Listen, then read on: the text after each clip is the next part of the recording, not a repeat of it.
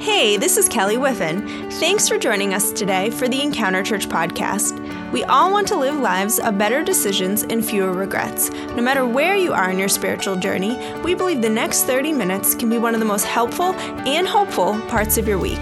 At the end of the podcast, stay tuned for a couple messages. Thanks again for joining us today. Maybe you came into this year and you look back to last year and you're so afraid this year is going to be a repeat. That you look at 2019 and the, the goals that you had and the dreams that you determined and the thoughts that you thought would happen. And all of a sudden, mid 2019 comes in, 2019, and your bank account isn't changing, your body weight's not changing, your marriage is not changing. And I feel like after you've gone through enough of those years, you start to kind of get a little skeptical. You still play the game, but you start to get a little skeptical of what really can change in your life, what can really change in your marriage. One of the things that was deeply moving for us this week was to be able to pray for some of you. Such an amazing amount of response from you last week where I just asked you at the end of the message, I said, hey, write down what it is that you need to let go of that has a hold of you. And to be honest, it was deeply moving to see what it is that you wrote down and to have been able to be praying for you in the midst of that and know that the entire month, um, our team is getting together regularly to pray through each one of those items that was dropped in the bucket. And so even now, if you wish you would have dropped it last week because you're like, wait, what are they going to do? Or, you know, it's just, I couldn't bring myself to put it in that bucket. Um, inside of the app, you can hit prayer requests. We would love to add that to our list and to be able to pray for you this month.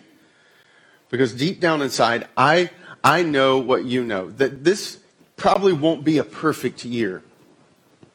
But I believe sincerely for each one of us, it can be a better one.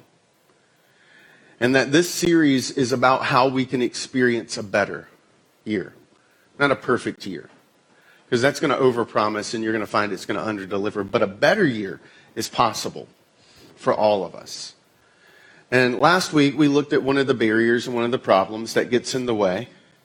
And today I want to look at another barrier and another problem that can get in the way of us experiencing better. I don't know about you, but um, besides technology that doesn't work, my second least favorite thing in the world is customer service phone calls. I mean, there is nothing more life sucking than being put on hold and the same 30 second loop of bad music being replayed and somehow, as if it was supposed to make us feel better, you hear, sorry, we're experiencing over call volume today, which happens every day, which I don't think you can actually say we're surprised by the call volume if it's every single day of the year, right? But that's a digression.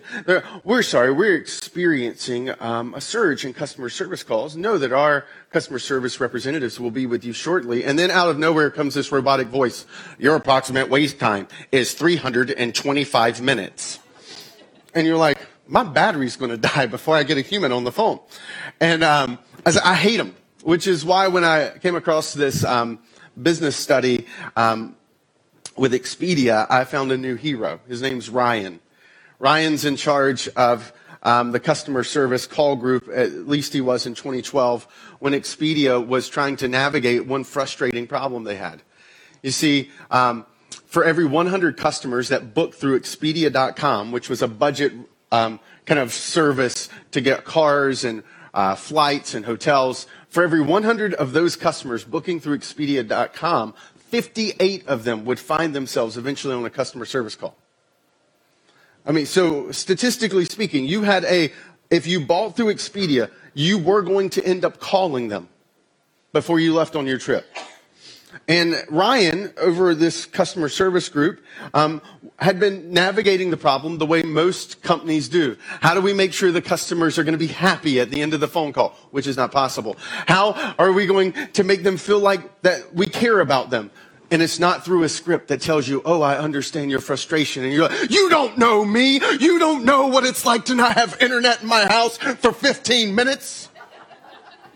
Like, you don't know me. And it's not through any of that. For Expedia, every single phone call that they got in the customer service center cost them roughly about $5 a phone call. And so they had been tackling the problem like many companies do. How do we make it faster? How do we make it more efficient? How do we get our customers off the phone as quickly as possible, as happily as possible? And Ryan took a step back and said, why are they calling in the first place? We're an internet company. We're not a phone company. And as Ryan began to dig in, what he realized was that a majority of the calls, in fact, all centered around one thing. The biggest reason people called Expedia.com was because they needed a copy of their itinerary. They were getting on an airplane or they were going to a hotel and they didn't know when the flight was and they didn't know what the hotel name was because they'd booked it months ago. And Ryan was like, why don't people have their itinerary? And as he began to dug in, he's like, oh, we get bad email addresses, but there's no, there's no way you can get the Expedia.com itinerary on Expedia.com. So that's a problem. And so he mobilized his team to start tackling the real problem, not just the reactionary one that they were dealing with. See, it was reactionary to try to make the phone calls faster, get them from five minutes to two minutes. The real problem was that the people should have never been calling in the first place. And that's what he dug into, and that's what he solved. He solved the better problem. And because he solved the better problem, Expedia got better. In fact, in 2012, just for you to feel the weight of what Ryan accomplished, there were 20 million calls, all centered around needing a copy of an itinerary. At $5 a call, that was a $100 million problem. And with very little work, but with a lot of insight, Expedia in the year later had completely erased all of those phone calls. To now, Expedia.com today gets 15% call volume. So out of the 100 customers who may call, of the one who book online, only 15 end up calling. And they end up being for more legitimate reasons that requires some type of human interaction. They went from 58% to 15% because Ryan solved the right problem, the better problem. And that's what I want to walk through today with you. We talked about last week how to let go of those things that are holding us back. But before we move into better, we need to realize there's another barrier, which is that oftentimes we're not solving the right problems. We're not solving the better problems. We react. We don't respond to the deeper issue. And today's passage, I think, gives us brilliant insight to that deeper problem that gets in the way of us experiencing better in our life. It's written, uh, it's found actually um, in the book of Proverbs, which is, if you've been around Encounter Church, you know I like Proverbs. The book of Proverbs was written almost 3,000 years ago by one of the wisest kings who had ever lived. His name was Solomon, and he wrote it to prepare his children for taking over royalty and the responsibilities of what came with royalty. The other thing, the reason I like Proverbs so much is because when I became a Christian as an adult, one of my burning questions was, how do I live out this Jesus life? How do I do it? I don't like platitudes. I, I, don't like pithy statements that have no meaning. We're filled with a world where people say stupid stuff all the time, like it means something, and then you feel stupid because it, you don't actually understand it. Like when people are like, let go and let God. I'm like, I don't even know what that means. But I've been in rooms where people legitimately say, you know what you need to do? You just need to let go and let God. And I'm like, what is that? What does it mean to let go and let God? And so when I became a Christian, partially because of how my brain's wired, I was super fascinated with, well, how do I do this thing called the Christian life? Jesus is at the center of my life. He's changed my life. So how do I live it out in my life? And early in my journey, I came across the book of Proverbs and it was like, oh my goodness, this is how you do it. And one of the things that makes Proverbs interesting is when you understand the historical context. And the passage that we're going to look at today that helps us understand this, how we can solve the better problem or what that better problem is in the first place um, is, I think, has far more compelling um, when you understand why Solomon's writing it in the first place. See, Solomon writes in um, chapter 4, um, verse 20 through 23, um, which you'll find loaded in the Encounter Church app already. He, he writes these words. He's writing it to his son. He says, My son, the future king Pay attention to what I say. Turn your ear to my words. Do not let them out of your sight. Keep them within your heart, for they are life to those who find them and health to one's body. Above all else, guard your heart, for everything you do flows from it. Now, the reason Solomon writes this at the very beginning of the book of Proverbs, if you um, were to study it and outline it, you'll, you'll notice that Proverbs has a very distinct kind of flow to it. And the first um, kind of third of the book is dedicated to um, really training you why you should think this way. And then the second third and the final third gets into the what you should be thinking portion. But Solomon writes this not as like some disconnected Yoda with wise, sage words. He writes this having grown up in a front row seat to one of Israel's greatest kings, a man named David whose fame um, transcends even the religious communities in which would kind of claim him. I mean, you can't watch the Final Four or or some other epic sports game without hearing sometimes the analogy of David and Goliath thrown in. I mean, David's fame transcends time. He's he's kind of he's kind of a big deal. And so Solomon had watched him. David wasn't this idea. David wasn't this metaphor. David was his father. And he'd watched David build an empire. He'd watched David lead a kingdom and mobilize men and build armies and transform lives. He'd saw David through the choices he made lead people's lives to places where they thrived. And he also saw David through the choices, his, choices he made make and lead people into places where they died. This was life and death he had witnessed firsthand the power of what this royal situation would bring to his children and to himself. And this is why he centers on this theme at the very opening, is because David's heart, when you dig into the moments where Israel's, Israel had thrived and where Israel had died, it all centered on what came out of David's heart. David's heart had influenced and impacted a nation. Now, when you hear the word heart, you and I might kind of drift to this sounds a little bit like what a cardiologist would say to you in a checkup, right? You should be guarding your heart health. But the ancient Hebrew people didn't think of the word heart the way we think of it. We know the heart is here, and we know it pumps blood, but metaphorically for the ancient Jewish people, the heart, they actually believed kind of centered in here. And the reason why is when you had devastating news, or when you got really nervous and excited, your heart would flutter. Well, no, your stomach would churn a little bit. You'd feel the rumble or you'd feel the pain. And that this was where they believed the heart lived. And the word heart, really, for us to import their understanding, we would have to use the word mind. They saw the heart as the center of the intellect, as the emotions and the will. That's where the heart is where your thoughts came from. And so when we read the, read the word heart, it may be easier for you to read the word mind into the midst of it. That it's really about guarding your mind, the thoughts, the emotions, the choices you're making. All of that resides and flows out of your mind. Solomon is saying, look, as humans, we have a thinking problem. And the thinking problem is at the core of most of the problems in our life. It's the better problem to solve. I think a great illustration of this, right, is the internet.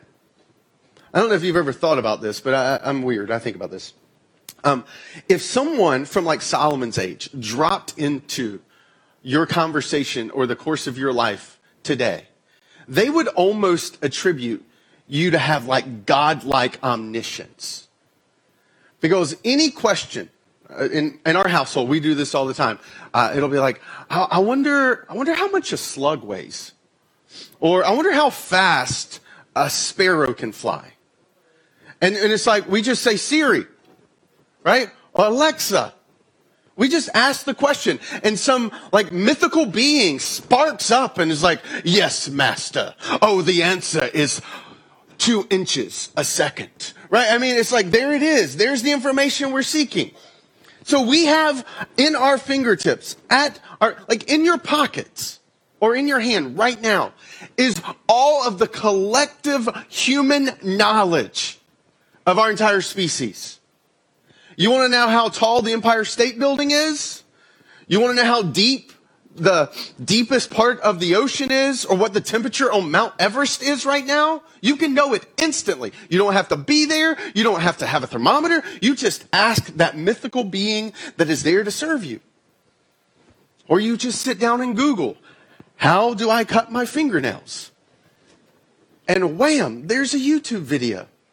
I've repaired so much stuff on my car by sitting down at YouTube and saying, how do I? And then there's Bob in his garage at his house with his bad camera showing me exactly how to do it. From light bulbs to disciplining children to surprise announcements to finding a better job, like it's all there in our fingertips. And what have we done as humans with this collective power that has been put in our hands? What do, what do we do with it? We, we make videos of cats flying through outer space. We use images over and over with funny little meme quotes on them. We sit down and Google things we already have decided what we think about them and skip over all the sites that would run against what we think and click on the site that we already think that agrees with us. And we call that research. I mean, this is what we do with the most powerful information in the world. We use it to reconfirm our already bad thinking. I mean, it's kind of sad when you think about what we have in our hands and what we do with it. And Solomon understood 3,000 years ago that we have a thinking problem. We have a tendency to dismiss what we should listen to, and we listen to what we should have dismissed. And we do it over and over and over, and we call it thinking. And Solomon's like, this is a very human problem we have to deal with. It's a thinking problem. Because the thoughts that you have are shaping the life that you're living. And if you and I want better to be in our tomorrow, then we have to take control of our thoughts today. Because the, the life that you will live tomorrow is going to grow out of the thoughts that you have today. And this is a distortion. This is a brokenness. This is a tendency that we have. We have a thinking problem. And it requires constant vigilance because it's hard. I mean, let's just be honest. Like many of us, like we love that we're out of school because we don't have to think anymore. Because thinking is hard work. 20% of your calories, I think it's somewhere in the realm of 20% of your calories that you consume every day is, is being burned in this little tiny five pound gray mass inside of your skull. It's a consuming part of our body. And, and you can normally tell, like at the end of the day, it's like, look, don't, I, I'm done. I can't think anymore. Don't ask me any more hard questions. Like my brain is fried. Like we, we can literally feel when our brain is just done. That's normally when Netflix comes on or Facebook pops up on our phone because we're just done thinking. And we just want to scroll and see what other people are doing. And we want to laugh at funny cat memes or surprise proposal videos or whatever. I mean, that's what consumes us. And yet, when Solomon is speaking to his children, he's saying, Look, here's the diligence that you need to have. He says, above all else, the most important thing you're going to do, the most critical thing you're going to do as a leader is to guard your heart or guard your mind. It's the utmost important thing, son, daughter. Hear me. It's your mind. You need to mind that. So, um, somehow, whenever we go to the zoos, we find ourselves in these bird exhibits. I don't know if you've uh, ever been to a zoo where you, you pay to get into the zoo and then you get to this place where there's this bird room that's about half the size of this room.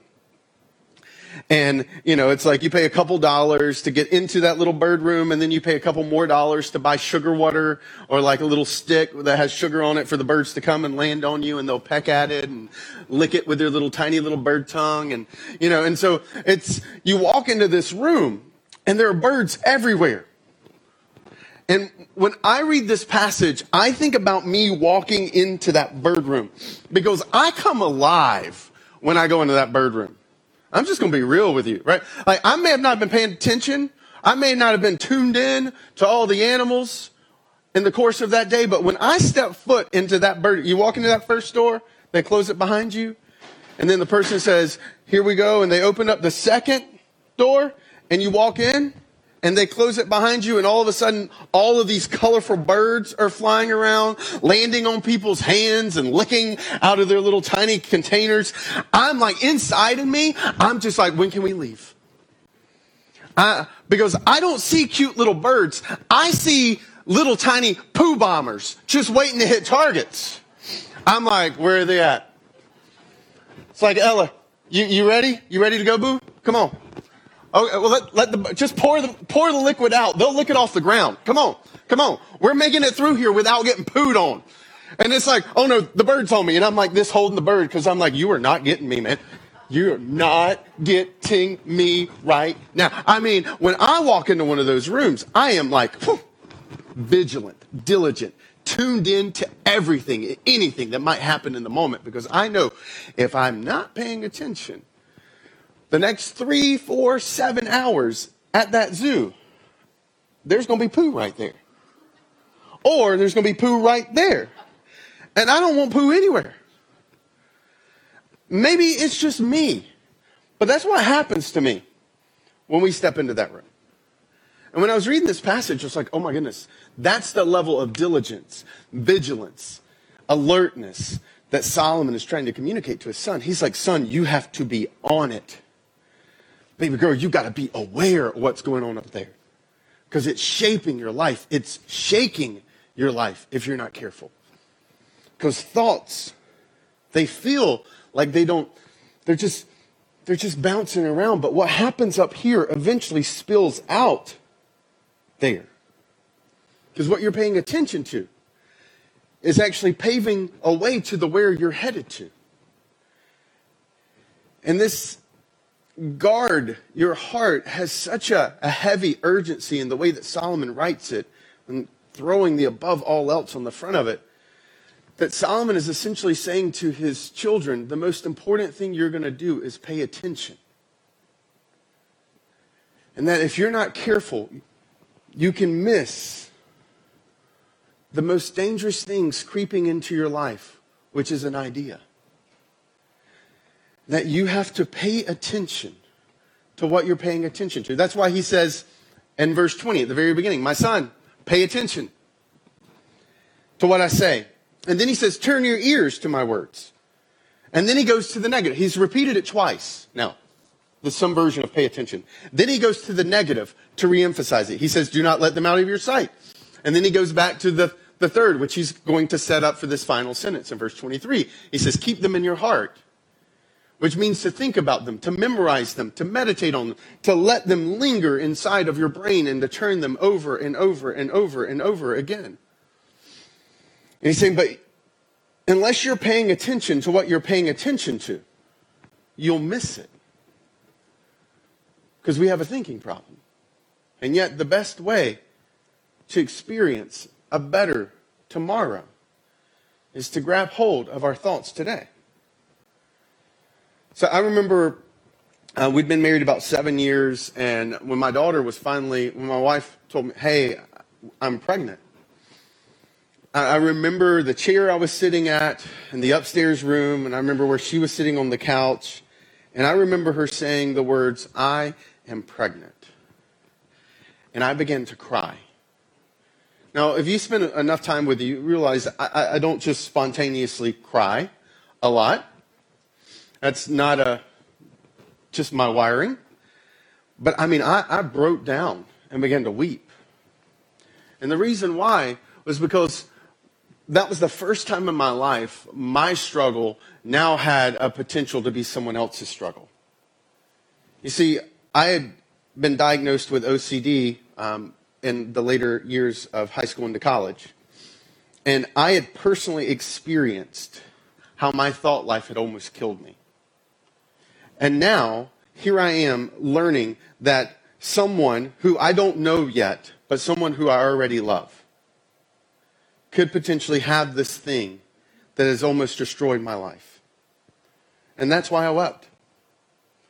Because I was so scared and I was so afraid that what had almost killed me could be living inside of her.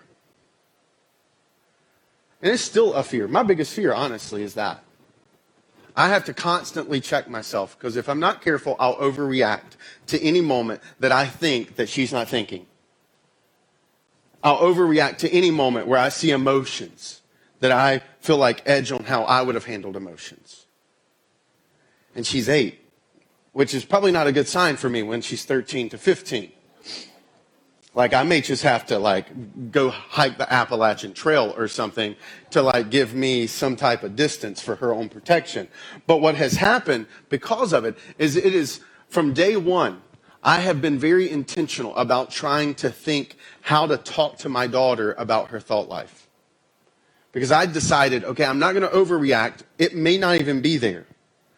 But I'm going to make sure if it is there, I prepare her for it when it shows up which means that we have a lot of discussion in our house around thinking, around thinking about how we respond to our emotions, around thinking about how we respond to our thoughts. And one of the things that I say to her frequently is like, sweetheart, you are not responsible to what flies into your brain. Like, but you are able to control what you allow to land and linger. Like, you can't control those little birds zooming through your brain. But you do get to control which one you let land, which one you dwell on. Like we, we want to think that we're victims of our thought life when we're really the controllers of our thought life. We, we don't control what flies in. But then what happens is we take that extension that we don't control that and what we just surrender control to what lands.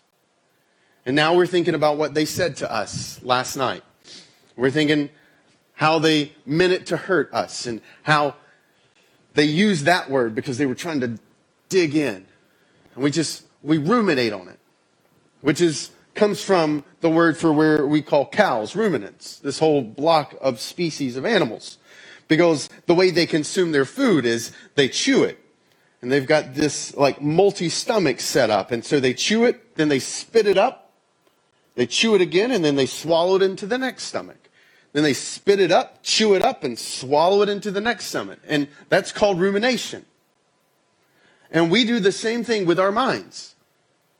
That comment your coworker made, that dig your spouse made, that comment that after that ball game where you messed up and your team lost, and your dad said that statement to you about you couldn't handle pressure. And that was when you were 12. And now you're 42. And it still comes up inside of you because you've been ruminating on that statement that was said over your life 30 years ago and you just keep spitting it up, chewing it and swallowing it and spitting up and chewing it and swallowing it. And every moment that bumps up against that thing just sends it right back up and you think about it again thoughts of worthlessness and a nobody and all the things that you've done, they just bubble back up.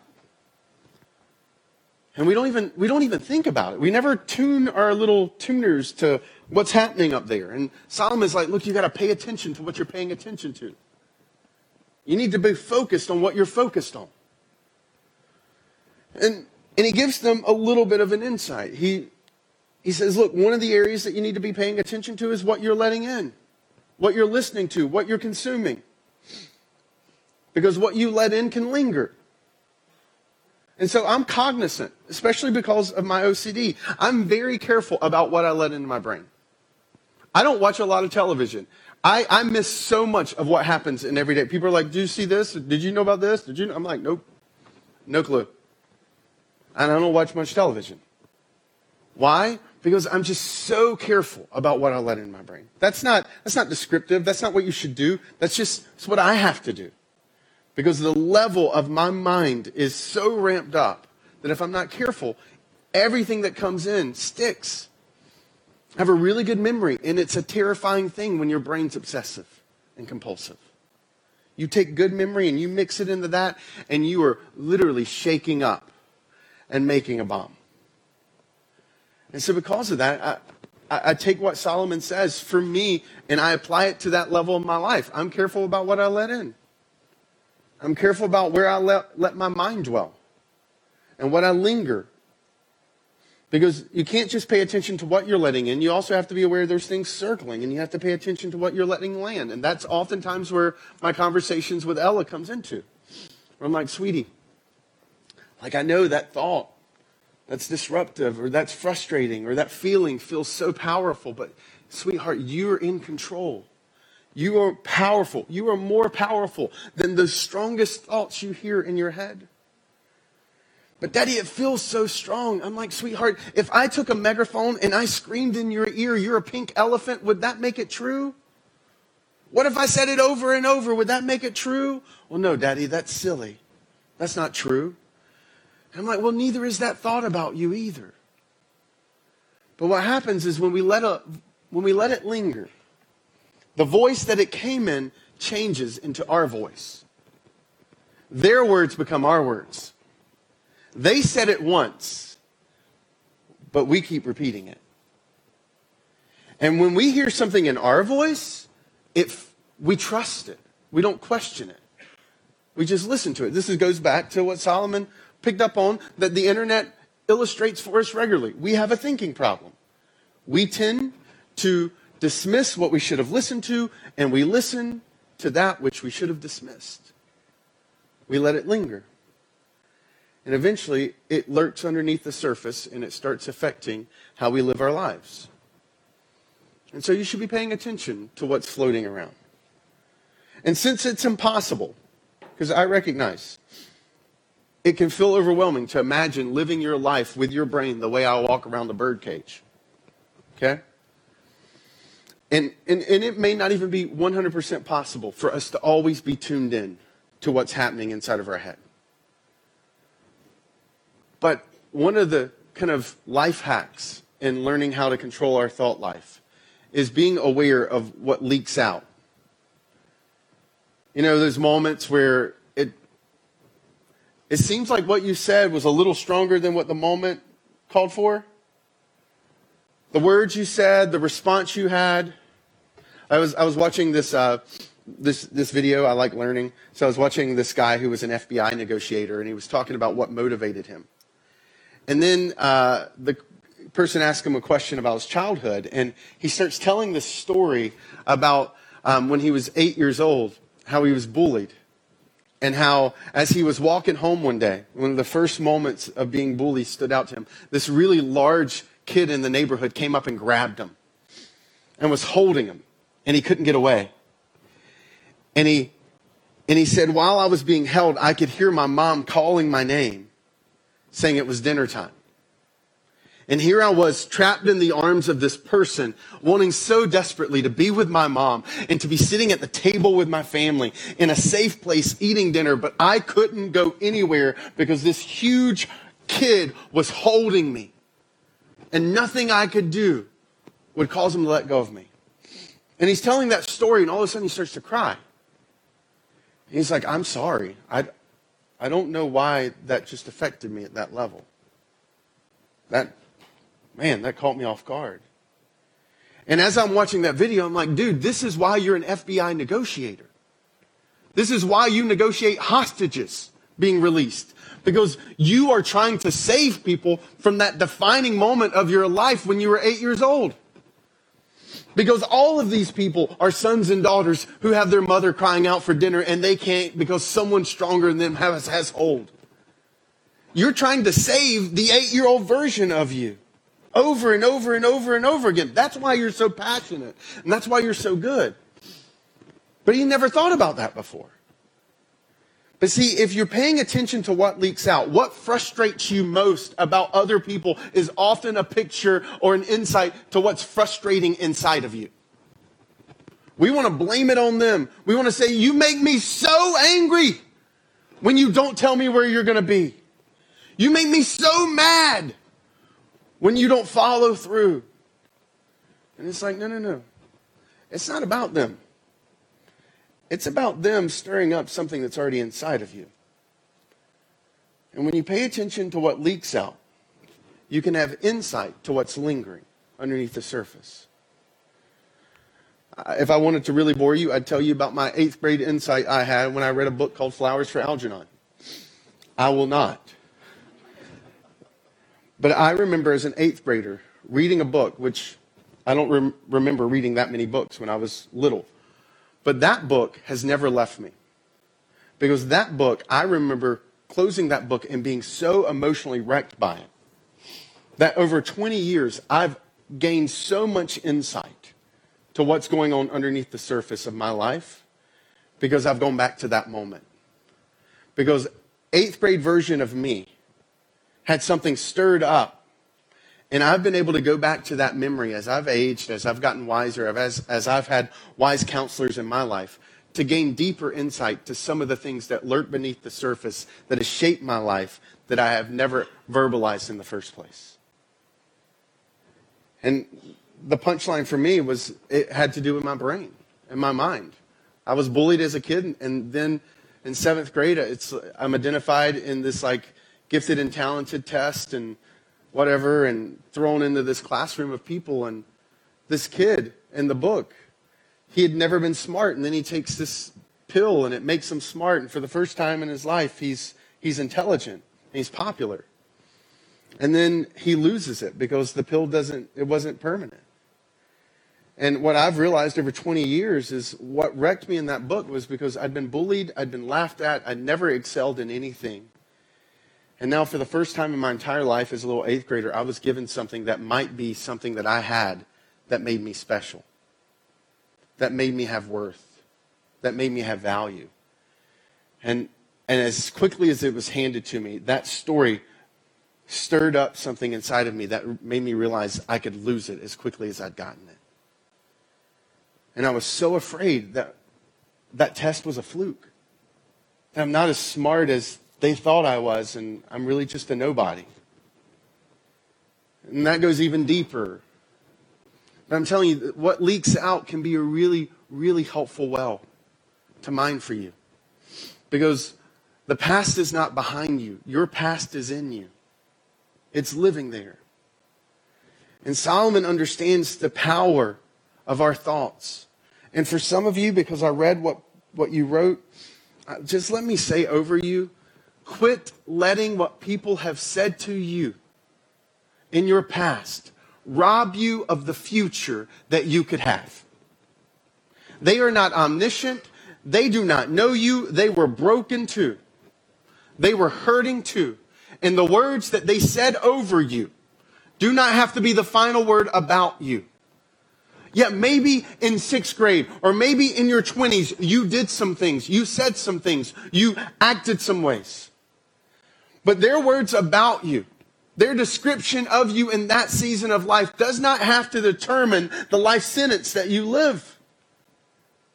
And some of you, in 2020, you really do need to let go of what they said about you. Because when you replay what they say, you give them power over your life. And I don't know about you, but isn't it time for you to take back control of your life and let that go? Isn't it about time that you quit trying to live under the prison sentence of what they've said over your life and start to walk in the freedom in your life? I just, my heart went out to some of you when I was reading through this. Because as, as parents, we, we miss the fact that sometimes the words that we say and the things that we do, they stick and they go through into adulthood. And there's a freedom and a path for you that you can have, which is ultimately what Solomon alludes to that Jesus picks up on over a thousand years later. So um, I love history, and one of the things that fascinates me, um, I went on this kick around um, nuclear reactors and wanting to understand how they work.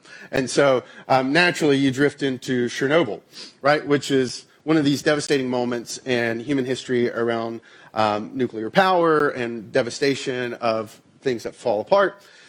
And so when, you know, we won't get into the history lesson of why Chernobyl happens. What's interesting is here's April, I think, 1986, and the plume goes up into the atmosphere, and the prevailing winds on the globe at the time, no one knew it, was actually causing the, all of that radio fallout, all, all of that nuclear fallout, to start to drift over Europe. And as the days turned into the weeks, people started getting these kind of hits on these radiological detectors that were like, wait a second, we have a thousand times more radiation than we should have right now. Where's this coming from? And they began to look up and realize the winds were blowing it. And so on May 2nd of that year, just uh, I think about 10 days after Chernobyl, the, the winds hit a rising rain cloud that was forming above the uplands of England. Wales and um, Northern Ireland, that, that, that section, which is known for its rainfall. And what no one knew at the time was all of that nuclear radiation was creeping into those rain clouds and was merging with the raindrops. And what fell that day? 1% of all of the fallout of Chernobyl fell as rain over England in a very specific and tight, defined area. And as they began to realize that, what happened was that rain fell into the uplands. What made the uplands so unique is that the type of soil there sucks in water and keeps it. And then that water gets absorbed by grass. And that grass, because of that region and what happened in that region, it was an area where sheep farmers grazed their sheep. Now the sheep in that area are tainted. And for over 30 years, you could not eat sheep from that region without extensive testing. That 20 plus years later, sheep were still being slaughtered because of an accident, thousands upon thousands of miles away, that got into the water supply. And that water supply, that tainted well, began to affect everything. We see that even in our recent news, right, with Flint, Michigan. It was the same story. Unfortunately, there's been multiple stories like that scattered around our nation where a tainted water supply ended up robbing and damaging and making a whole region sick. And Solomon's last words in this passage is he says, For everything you do flows from it. And the word flows from it invokes this image of a well, this water supply. And what's interesting is Jesus comes along almost a thousand years later, and he takes this verse, he takes this verse, and he goes and he teases out what Solomon ends that statement with. When he says that out of you shall come living waters. Living waters were the type of waters that brought life. They were the type of water that wasn't tainted. The ancient worldview, you would call water that was dead water that could make you sick. Water that had kind of gotten stagnant and things had begun to grow in it. But living water was water that flowed, that didn't have a tainted supply source. And so Jesus comes along and says, Because of me, you can have a living waters flowing out of you. And in that moment, he points us to a deeper insight that Solomon understood about us, but didn't fully understand until what Jesus came. Is that the reason that our attempts to take control of our thought life still fails the reason I do this diligently every day and I still struggle with my OCD is because at the core of our being is a tainted well. That there is a broken cistern, which was an ancient word that meant well. And because it's damaged, because it's been tainted, ultimately the water that flows out of it gets tainted along with it. And so while Solomon was pointing us to the disciplines that could help us regain control of our thought life. What Jesus does is he tells how we can have a different well in the first place. So at the core of Christianity is this profound truth, this life liberating truth, where religion had tried to force change through behavior modification. And unfortunately, some of you probably experienced that growing up with some religious authority slapping your hand with a ruler or being forced to memorize rule after rule after rule after rule as if somehow something out there could force change in there. Jesus comes along and says, No, no, no.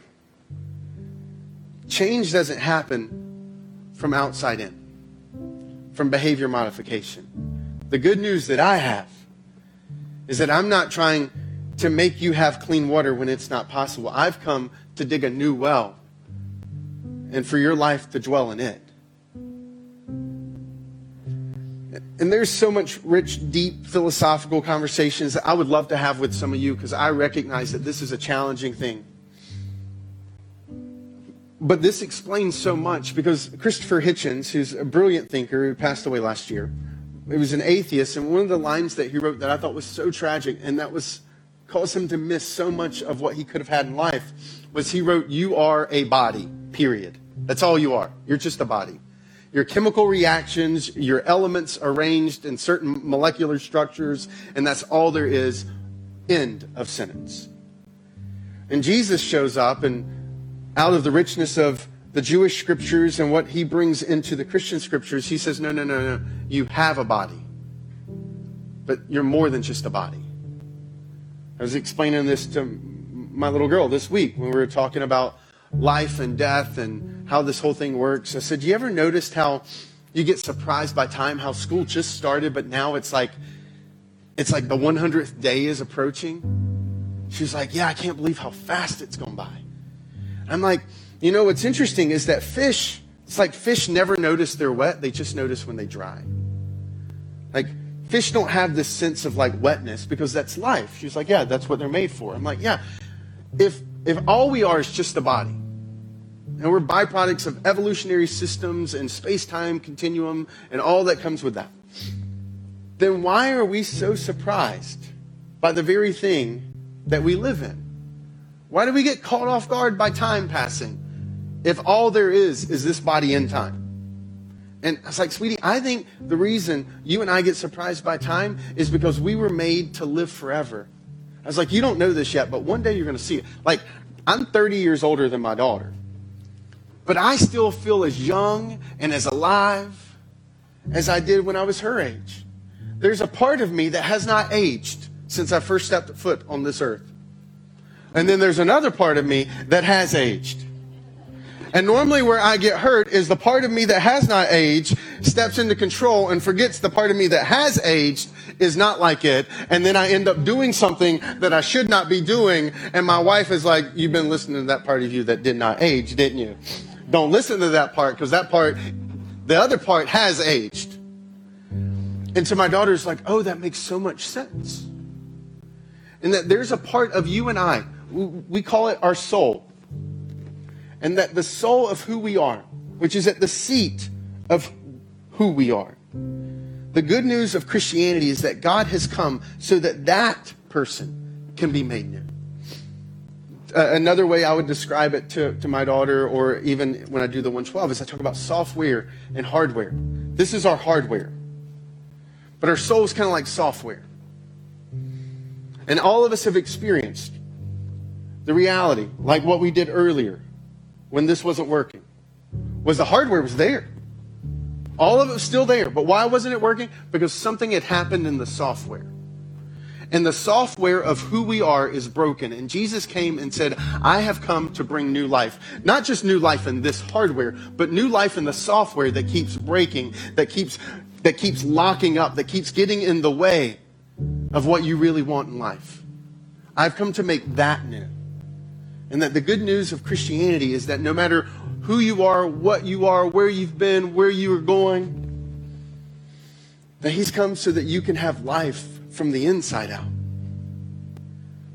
And so all the thoughts that have marked your life, all the things that have, have defined you, they don't have to keep defining you. All the things that people have used to describe you, that have nurtured self-loathing, that have, lo- that have nurtured senses of worthlessness and how you don't measure up or there's something lacking all of that gets erased because He's come to make you new. And that newness is what can mark us in this year too. That regardless of what 2019 held for you, 2020 can be different because you have in this room at this very moment an ability to decide to step into the new that He wants to give to you. And we call that becoming a Christian. And for those who are already a Christian, we get the reminder that He's come to make us new. And we can step into that new too. Knowing that He really has covered us, He really has graced us and loved us, that He knows us, and that He's made us new in the process too. And that for some of us today, maybe that step is to make that first step to step into faith.